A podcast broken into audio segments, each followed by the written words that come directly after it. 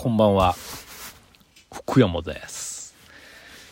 1月15日金曜日20時32分でございます。15日です。金曜日ですよ。あっという間の余談ですけど、今日は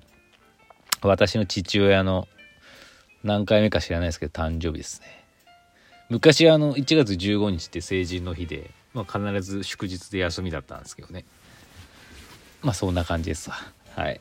どうでもいい話でした。年末に、一応ね、誕生日プレゼントっていうほどでもじゃないんですけど、毎年送ってるんですけど、年末ちょっとめんどくさかったんで、実家に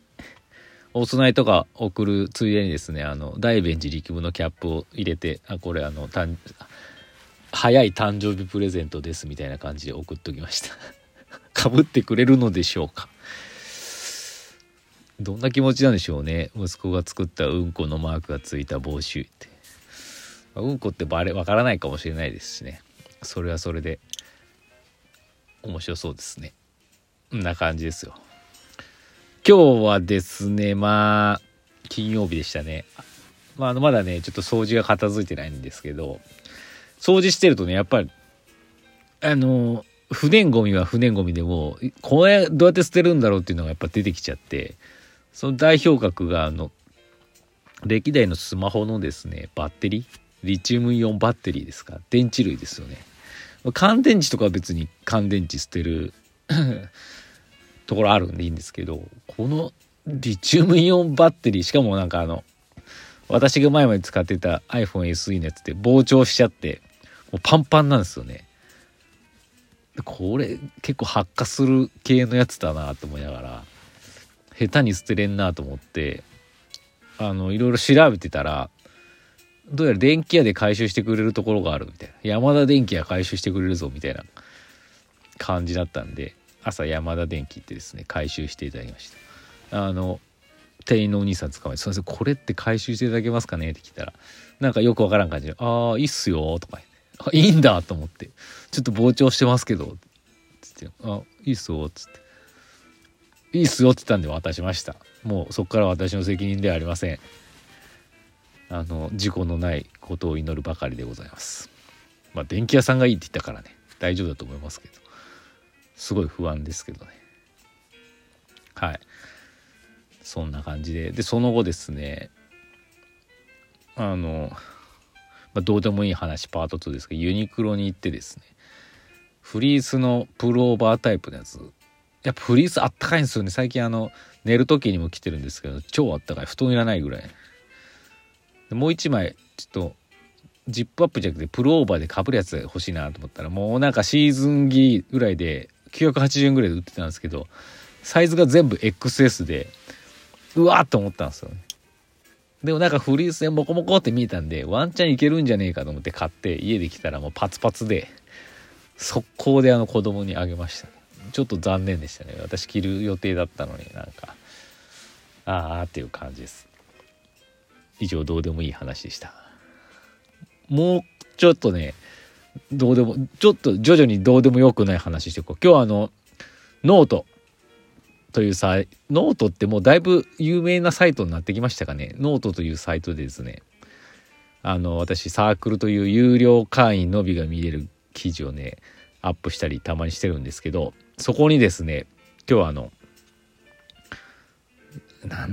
5000文字ぐらいのです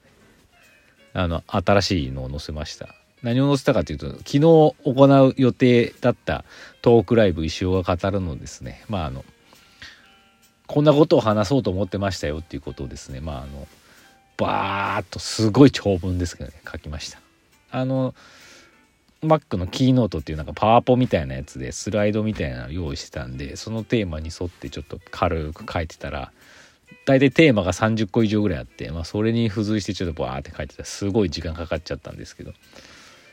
読み応えはあると思います。やっぱりでもライブで語らないと細かい部分が全然伝わらないんでね、あまりあと面白みがちょっと減ってしまうので、なかなかあれなんですけど、有料会員の方ですね、ぜひ読んでください。あれ俺入ってねえっていう方、ぜひご入会ください。毎月140円しか取られませんので、一回入って次もう1ヶ月やめてもらっても構いません。だから140円でとりあえず見れるんで、今までのやつが毎回ね更新してるわけじゃないんですけど、プラポテの続きのようなですねエッセイもですね今108番まで、100番から始めて108番まで載せてますんで、そういうのもね有料会員のみが見れるコンテンツとなっておりますので、この機会にぜひご入会をご検討ください。そのついでにですね、まだちょっとどこにも行ってないんですけど、小道っていうまたなんか漫画に特化したサイト、漫画をアップロードするような、アップしてなんかみんなからあだこうだ、なんかノートの漫画だけ版みたいな、それも始めまして。ただそれはね、そういうなんだろう、なんて SNS って言わないけど、そういうサイトを利用したいがためにやったわけじゃなくて、ツイッターでたまたま見かけたんですけど、なんかこう Amazon の Kindle、 要は電子書籍出版、電子書籍販売する簡単な方法が小道でできるって書いてあって、できるようになりましたって書いてあって、おおマジかと思ってちょっと興味があったんで、そのためにはそこの小道っていうサイトで漫画アップロードしないと、そっからアップロードしてからなんか入稿うんたらかんたらやるとちょっとできるみたいなね、だったんで、ちょっと石尾が行くの1話から21話まで全話ですね、ちょっとアップして、今ですね Amazon の方にですね登録して審査待ちですね。ちょっとどうなるか分かんないですけど、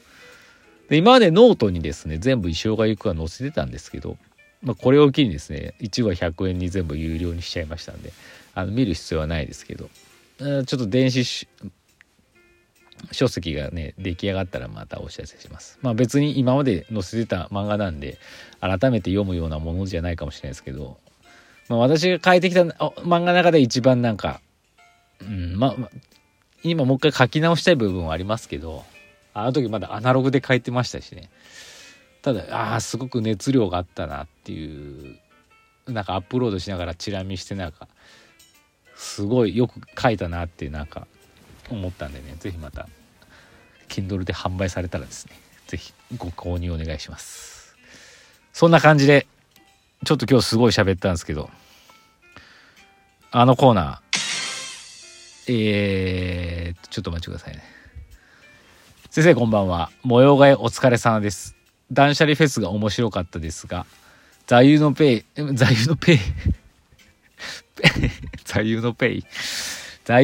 リアポが保護されたと聞いて安堵しております。知ってる人は石尾が行くを呼び込んでますよね。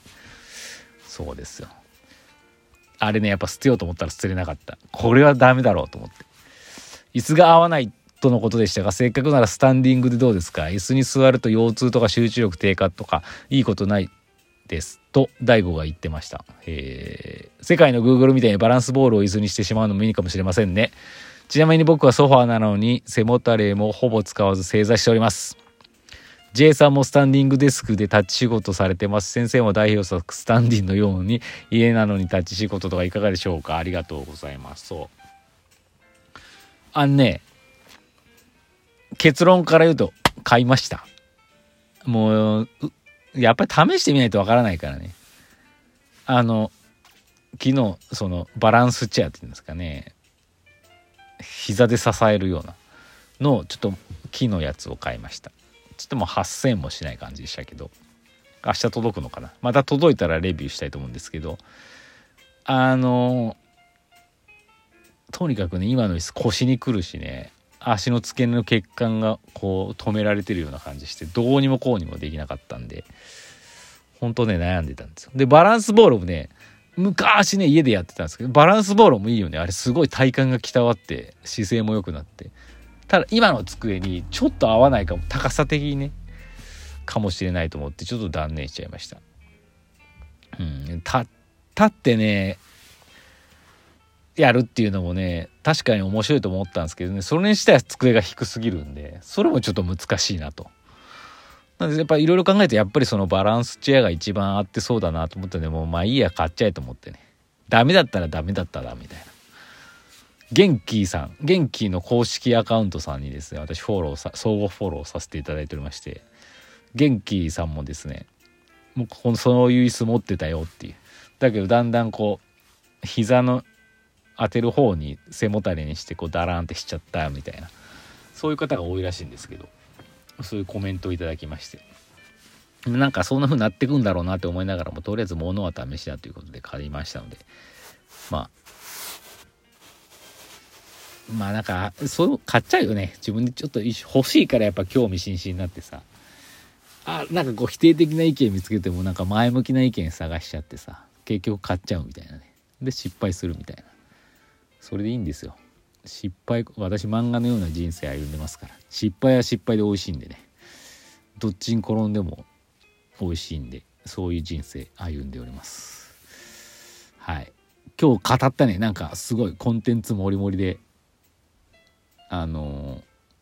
よかったんじゃないでしょうか。何がいいか分かんないですけど、